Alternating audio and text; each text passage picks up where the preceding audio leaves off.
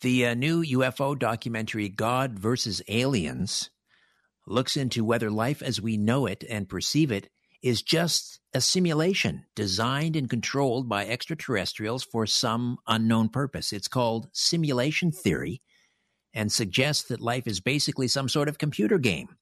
The Swedish philosopher Nick Bostrom proposed this in 2003 and even has Elon Musk as a believer. He states that the odds of us actually living in a real physical reality are a billion to one. This theory would make religion and even the idea of God as a construct of the computer game and thereby the aliens controlling it. The uh, film explores this theory and its impact on the world's religions. Should we make first contact, and especially if that contact would actually negate our physical existence and any notion of God is real? The film also features exclusive interviews with some of the world's leading UFO experts, including Nick Pope, who used to run the UFO's UK, uh, sorry, the UK's UFO desk for the Ministry of Defense. You can read more of that story. That's in the In the News section up at coast to coast am.com. And coming up on Coast to Coast tonight, Sunday night into Monday morning, in the first half, certified public accountant and chartered financial analyst Benjamin Baruch is the advisor to some of the world's uh, or the largest real estate companies on the West Coast. He'll discuss the world financial situation and his predictions for 2024, as well as how Bible prophecy is unfolding. In the second half, co founder of Helping Parents Heal, an organization with more than 24,000 members that assists bereaved parents worldwide. Mark Ireland has participated in mediumship research studies conducted by the University of Arizona and the University of Virginia after the passing of his youngest son, he sought evidence for the continuity, continuity of consciousness after physical death. And on his journey, Mark was able to connect with his son's essence and observed a variety of phenomena supporting the survival hypothesis. That's tonight, Sunday night into Monday morning on Coast to Coast AM with George Noory. All right, back to more of my conversation with Preston Dennett, the author of Humanoids and High Strangeness, plus your calls right here on Coast to Coast AM. Preston Dennett, humanoids and high strangeness, 20 true UFO encounters in Preston before we get to the phones and uh, people are lining up uh, to uh, share their experiences. I want to ask you about this this case because I mean to me this this ticks all the boxes when we're talking about humanoids. Uh, this woman in California is being visited by tree spirits, ghosts, little people, also experiencing missing time. I mean, this is the whole enchilada uh, here in one case. Tell me about this this uh, remarkable story. Yeah, this is a, a, long story, so I will definitely shorten it because you're right. She experienced just about everything, but super interesting. Uh, back in let's see, 1968, she was eight years old. She had already started experiencing precognition and psychic events, which her parents encouraged which is awesome, I think, because this is a natural human ability. But she started experiencing what she believes were either spirits or ETs as a very young girl. She's really not sure because she refused to open her eyes, but there were entities in her room. And as a young girl, she was assaulted at school uh, very badly by the school bully to the point where basically she had to leave school and their family moved away to the town of Julian. This is in Southern California, surrounded by trees, forest, wilderness, and she was quite isolated and started having these dreams, she calls them. But she says, you know, these are not normal dreams because they would occur every single night. It was always the same, where she would be walking outside her home in the forest. I'd say these are probably closer to out of body experiences more than anything because she would be confronted by this tree spirit. She says, You know, I wish I could tell you what it looked like, but he called himself Birch, and he would talk to her every night about her future, about the importance of love, about what she was going to do, you know, in the future in regards to perhaps art, music, and writing. She was a pretty creative person and basically nurtured her and brought her back to you know a place of well-being, which she really needed. But this happened every single night. She became absolutely obsessed with trees, and one day she met him, as she always did in the dream state, and he said, This is my last meeting with you. You're now healed. I'm going to have to leave you now. And she was devastated and crying and said, No, no, you can't. But that turned out to be her last meeting with him until years later as an adult, because she would always reach out to him telepathically, like, Who are you? Where did you go? What happened? As an adult, she reconnected with him and basically he had a telepathic conversation with him. And he said that he was a guardian for her. Uh, wouldn't say whether he was an angel or not, just that he had come to heal her when she needed it. But she's had a lot of high strangeness in her life. She w- really wanted a pair of long underwear for Christmas as a young girl, and her mom didn't get it for her. She gave her a book on horses instead. And she was so upset, she got on her horse, which she did have a horse, and went riding off into the woods. It was a snowy day, and there, hanging on a tree, out in the middle of nowhere, because she had just rode randomly, was a brand new pair of long underwear, just mm. hanging there on a branch. I mean, this is high strangeness for you. I'll say. What's the what's the connection between, or if is there a connection between grays, ghosts, uh, tree spirits, uh, other humanoids? I mean, is there is there an underlying, um, I don't know, common denominator? Yeah, I think so. You know, she ended up in that case and marrying into a Native American family who were having regular encounters with what they called weeapoos or little people which she started having, and they were your sort of grays, but different. I mean, was, they had a different cultural perspective and a lot of paranormal stuff. And that's really what I really want to embrace in this book because that happens in pretty much every chapter. And this is my working assessment at this point. What I think is going on here, because, yeah, there is a connection. I'm not exactly sure what it is, but what I feel is that when a person has contact, and this might be you know beyond just ETs, it could be a near-death experience or a spirit encounter or Bigfoot even.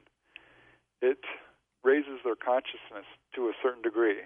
This is absolutely true with ET contact. And I would say that their psychic abilities are ignited or enhanced in some way, and they come back from their encounter with their perhaps bioelectric field much more, how would I put it, fortified, stronger, to the point where they will affect computers and watches and light bulbs and TVs and radios. But it goes beyond that. They'll start experiencing mediumship or past life recall, astral projection, hands on healing, Reiki, that kind of thing. Even levitation. I did a whole study of that because a number of the people I was interviewing would experience physical levitation, physical levitation following their encounter. So that I think is the connection. It they wake you up to all of our own natural human abilities, and you'll start seeing shadow people, or having mediumship, or precognition.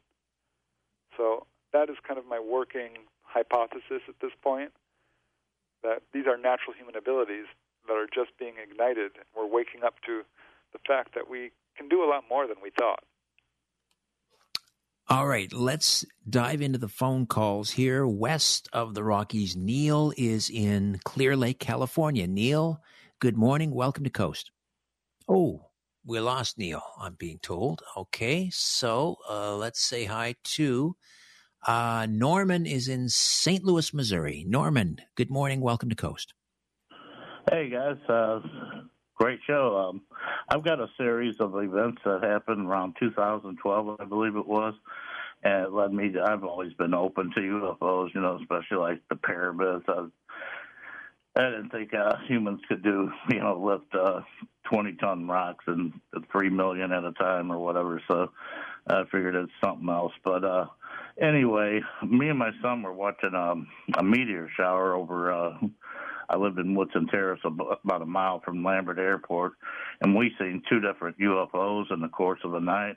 And uh, they were flying like three times higher than um, you know Southwest and American, and they were flying real fast and erratic, like making quick left turns and kind of convulsing, like stop and go, stop and go, but went way faster than us, and maybe like a hundred thousand, hundred fifty thousand feet up, and then uh, a little while after that, it snowed about ten inches, and we had footprints. I got up in the morning to have my coffee and went out in the back, and there was footprints that were kind of like a um, a yardstick almost, and it was like ten inches long, offset, you know, left to right, left to right, and uh, they were ten inches long and maybe two or three inches wide, but there weren't hoofs or claws like a bird.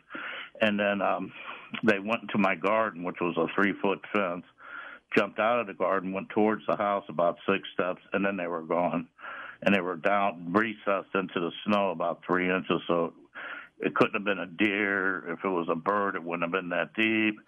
Then after that, I know it's a lot, but uh, I was with, dating this gal at a place called Carrollton Manor right by the airport, and on the second floor we were walking towards the elevator, and uh, seeing a typical like kind of what I guess was a man in black. This all happened like in six months, but uh, that elevator I dated her thirty or forty times, so it was real slow. It'd take like three minutes to go one floor and stop sometimes. Even people got locked in there where the fire department had to get them out and uh he he walked towards the elevator and he had a fedora on and like a you know Armani suit, a real sharp dressed Italian looking guy, and maybe sixty years old. He got to the elevator. I said, "Hey, could you hold that elevator?" We were you know twenty feet away, and he looked over and smiled. and He had a newspaper like in his hand. And he opened the elevator, but then he just walked in, and I was like, "How rude!" You know. So I ran up, and I got my hands almost pinched in the door, and I hit the open button like three times, and it opened right up like maybe five seconds later. I went in, I was getting ready to cuss the guy out, and she was caught up to me by then, and he wasn't in the elevator. Yeah, wow. and it was scary. It ruined our day because she started crying. She made me. They had a mop and a broom in there, you know, and a mop and a bucket, and I had to poke the ceiling tiles to make sure he wasn't up there. But we would look at each. I mean, that was twenty years ago or something, whatever it was, and uh she we still talk about it to this day. You know, whatever it was, it wasn't a human. Wow, amazing story, Norman. Thank you so much, Preston. Your thoughts? Uh, does that does that ring a bell in your uh, many years covering this beat? Oh yeah, I mean, there's a lot to unpack there. There's quite a series of events. Uh, when someone sees a UFO, I think that this is intentional. The ETs, I do believe that's what we're dealing with here, are doing it on purpose, showing themselves, and it's quite unusual for that to be followed immediately by what sounds like a some sort of Bigfoot sighting, perhaps, or some sort of cryptozoological entity, which could very well have been contacted by them, being that the footsteps just ended, disappeared. I've had have heard that sort of thing, and yeah, unknown paranormal events can come in big clusters, and they do walk among us, absolutely, and that sounds like a very intentional event as well. Um, I don't what know, hard to say. but. Yeah.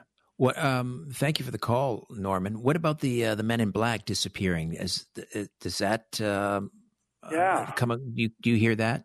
I, I do absolutely, and that speaks to these guys' abilities to you know appear at the scene of UFO incidents or harass witnesses, or you know the fact that there are people walking among us who might not be what they appear to be. There's quite a few accounts of this and that's something. These kind of high strangeness events are part of the whole contact experience, and a lot of contactees will describe these same sort of things, which they don't often talk about because it's not well publicized. And as I said, a lot of this really weird stuff, the high strangeness, is not appearing in a lot of people's accounts of other researchers who are very much interested in the nuts and bolts and kind of shy away from the paranormal, psychic, high strangeness aspects of this, which I think is a mistake because we need to get all the evidence out there if we're going to solve what's going on here. Uh, Jim is in British Columbia. Jim, welcome to Coast.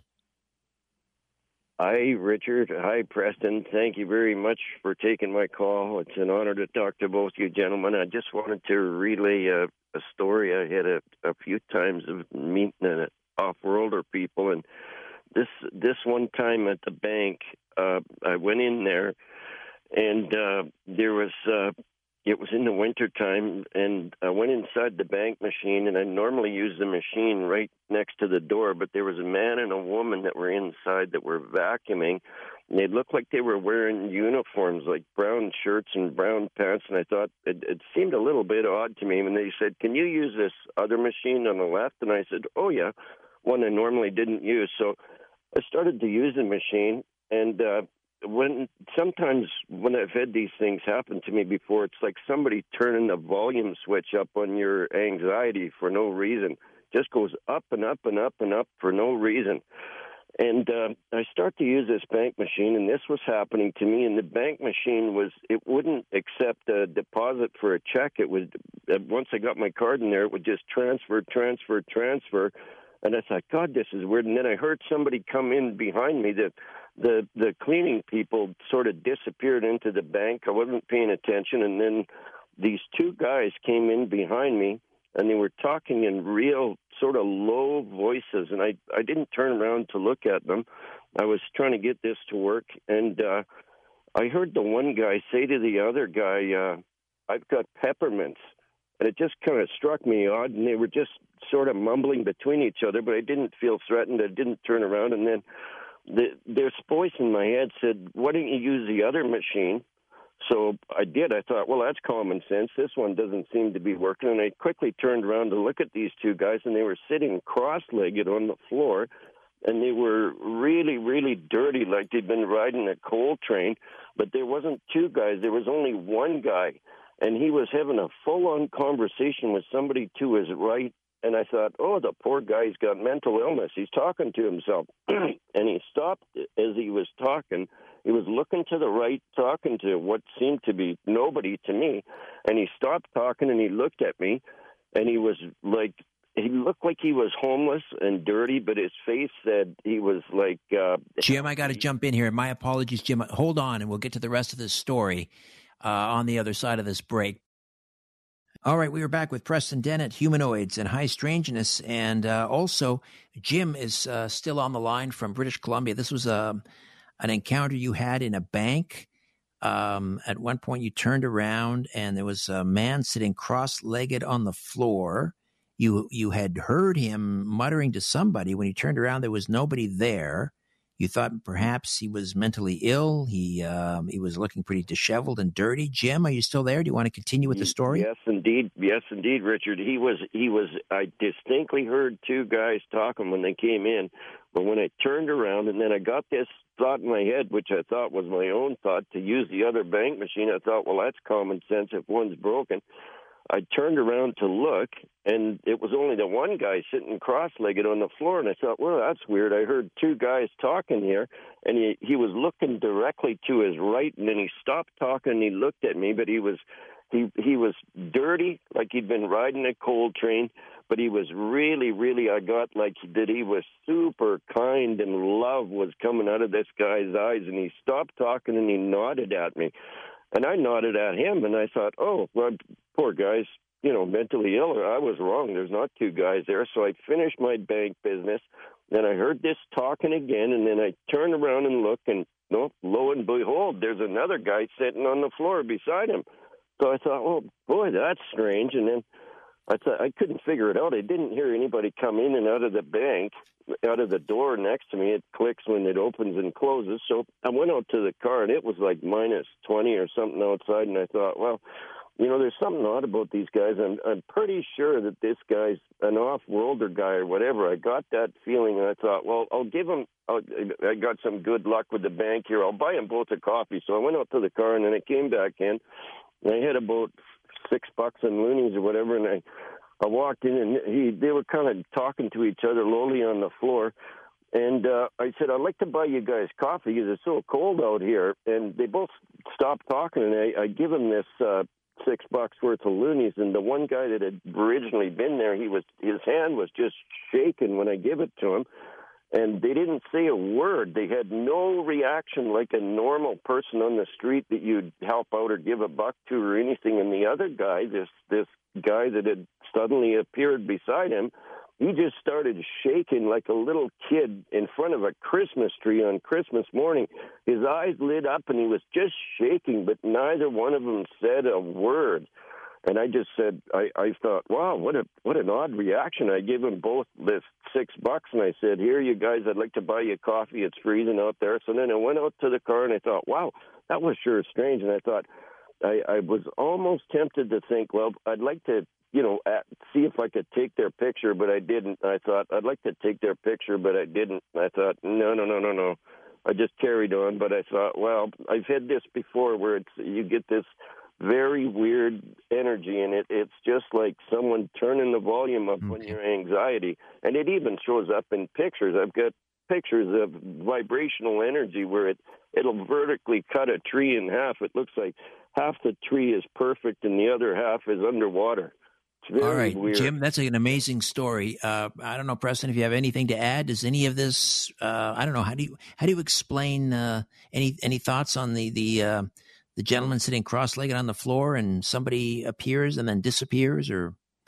Yeah i mean i wish i could provide an explanation for something like that. It's what i love about stories like these is they raise a lot of questions really make us question you know who is out there around us. I mean could be angelic i don't know. I'd really love to dive deeper into that to figure out if there's more events paranormal surrounding this throughout Jim's life that might be, relate to this because it sounds like there is. But yeah. Well, he can contact you through the website, um, Preston. Yeah, absolutely. Okay, you want to give us? The, well, we're hooked up to that on. Uh, we're linked up to that at coast to coasttocoastam.com. Just, uh, just go to um, tonight's show page and you'll see Preston's website there. Uh, let's say hi to. Um, I think we're going to try Neil again in Clear Lake. Is Neil there now? Yes, I'm here now. Hi, Neil. Go ahead. My dog stepped on the phone. Anyhow, I that had a happen. really, I had a really weird experience when I was four.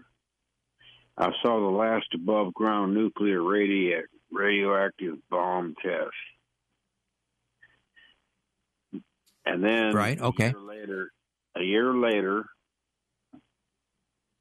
I was asleep and I woke up to hear things walking around in my room. There were three grays, three of them, looking through all our our luggage and whatever whatever toys we had sitting out. My brother was in the bottom bunk. They looked at him. He was asleep. They looked at me. I was awake looking down on them. They were about four feet tall. Their skin was kind of a grayish tan, mottled with like patches. And one reached the hand up onto my bunk there, and I said, No. I shook, shuddered, scared most I've ever been, and said, No. And they all looked at each other and then stepped back three steps, disappeared. Was, was that the end of it? Back. Was that the end of it? Yeah. No, then the light that was above the window went away. There was light out in the yard. I thought somebody had turned the driveway light on. But as soon as they disappeared, the window went dark again. Did they ever reappear in your life? No, that's what I'm hoping. I want I wanted to stay here on Earth right then. I was just a kid. I wanted to check out Earth, but now here I am in sixties. I'm 65, ready to go. All right, Neil, thank you for that. Preston, is, do you think there's a connection between the nuclear blast that he witnessed and the appearance of these grays? Is there anything in your research that suggests there might be a connection?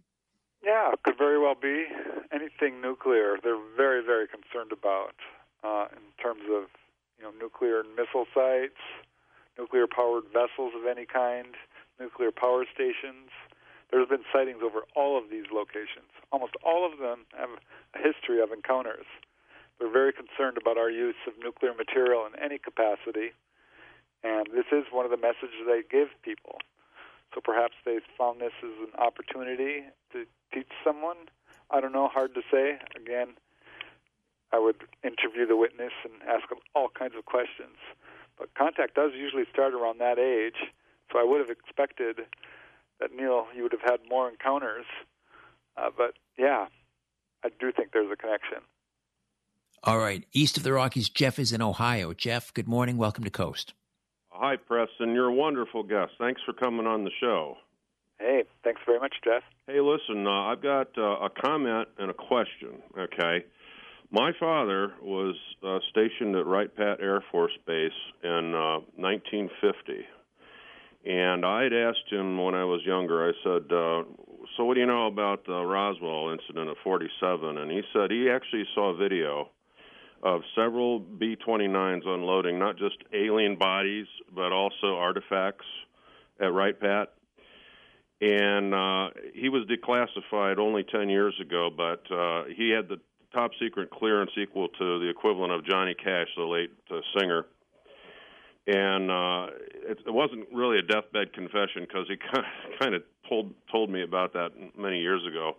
And then and then my my question to you is is during the abductions, and uh, there seem to be so many of them. I'm thinking, why haven't they left some accidental alien technology around some, you know, uh, tricorders or or or what? Because you know, in Star Trek, they accidentally leave a bunch of stuff behind almost all the time, and they have to go back and figure out how to get it back before. I, I just I would like to see a hard piece of technology that shows up during, you know, an abduction. Uh, you have any thoughts about that? Oh yeah, yeah. I certainly wish that would happen too. They do seem to be very, very careful about leaving evidence of really any kind. They will give people clues. They'll put them in perhaps their bed backwards, the wrong seat of the car, uh, put them outside where the doors are locked, give all kinds of clues. But as, as far as leaving hard evidence, no, there's almost no cases of that there are a few cases where people have been given what amount to like stones, perhaps, or crystals, or pieces of metal, which often turn out to be terrestrial lead or something along those lines. But as far as being given any alien artifact of any, you know, importance, there are really no cases that I know of like that. The few that I do know of, often that is scooped up quite quickly by government folks or men in black type figures so, I mean, there are a few cases that do speak to that, but no, they appear to be very, very careful terms of leaving stuff behind.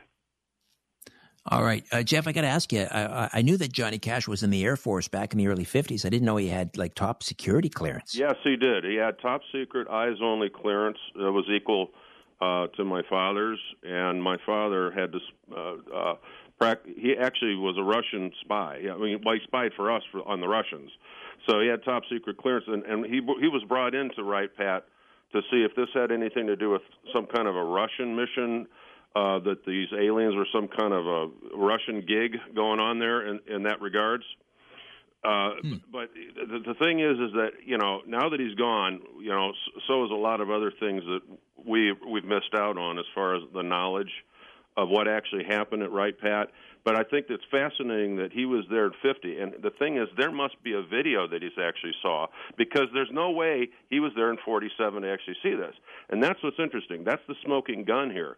There's a video somewhere where he actually got to see all of this stuff coming off these B-29s. So that's the smoking gun, and that's that's kind of where I was going with this. But I the the alien artifact thing.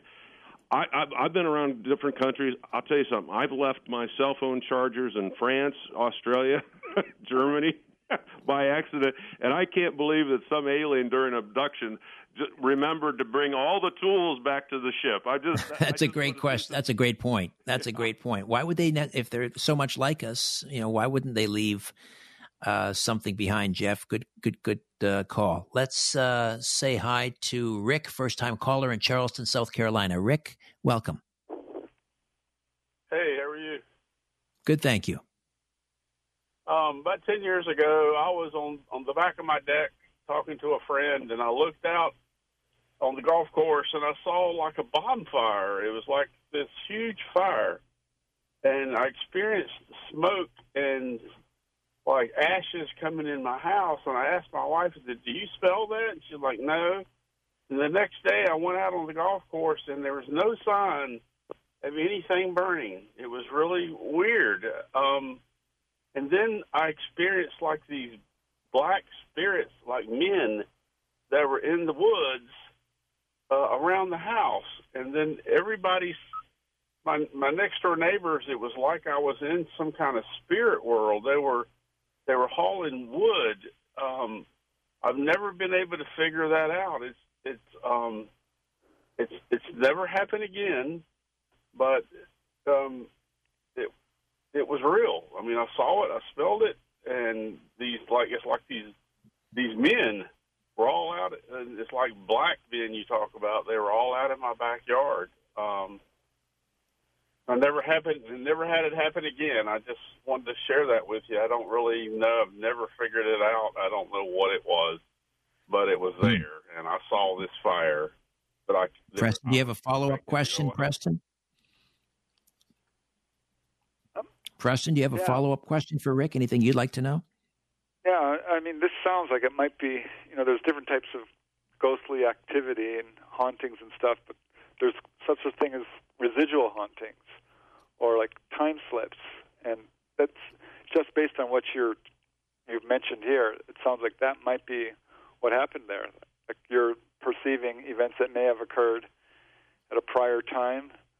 I'm wondering if you've had other ghostly encounters or anything like that, or psychic events. Uh, Um, I may have as a kid. This this happened right after my father died, and I had had not talked to my dad in 20 years. Uh, for long story short, just abusiveness. I took my kids out of that situation, and I was handling his estate, and I had a bunch of files that I decided I was going to burn them, and I we had a huge backyard, and I burned them. And then the next day was when like that stuff appeared. So I don't know if it had if it had some correlation with my father's death. Um, I don't know. Hmm. You know, I had to forgive him. Going through that process of his estate, I had to forgive him, and all these things came back. So maybe it's something from the past. Um, Well, maybe you should uh, you should get a hold of uh, Preston through his website, Rick, if you want to uh, relay more information, and he can follow up with you. Great call. Thank you for that, Preston. I think you got uh, with some of these calls, you got um, maybe some ideas for your next book. What what are you working on, by the way? I know you're you always have something on the go. Oh yeah, working on another book about out of body experiences, another on supernatural events surrounding people who've had their lives saved that way. Another volume of Not From Here. That would be volume five, all about the more strange aspects of UFO encounters. I just want to pop in here real quick and say Johnny Cash did see a UFO. He had a very close up sighting at one point in his life, which I just recently found out. So I thought that Oh, was I didn't know that. I didn't know Yeah. that.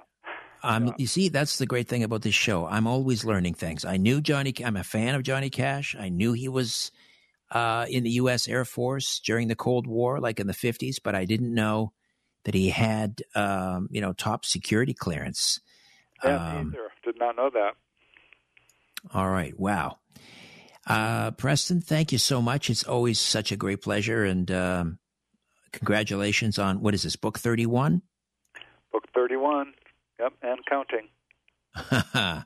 and counting indeed. Thank you so much, my friend. Thank you.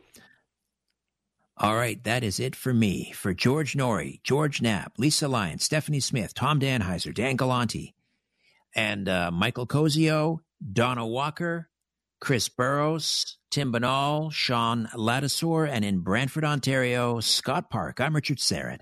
Thank you for your ears and your voices, your beautiful voices. Until next time, so long for now.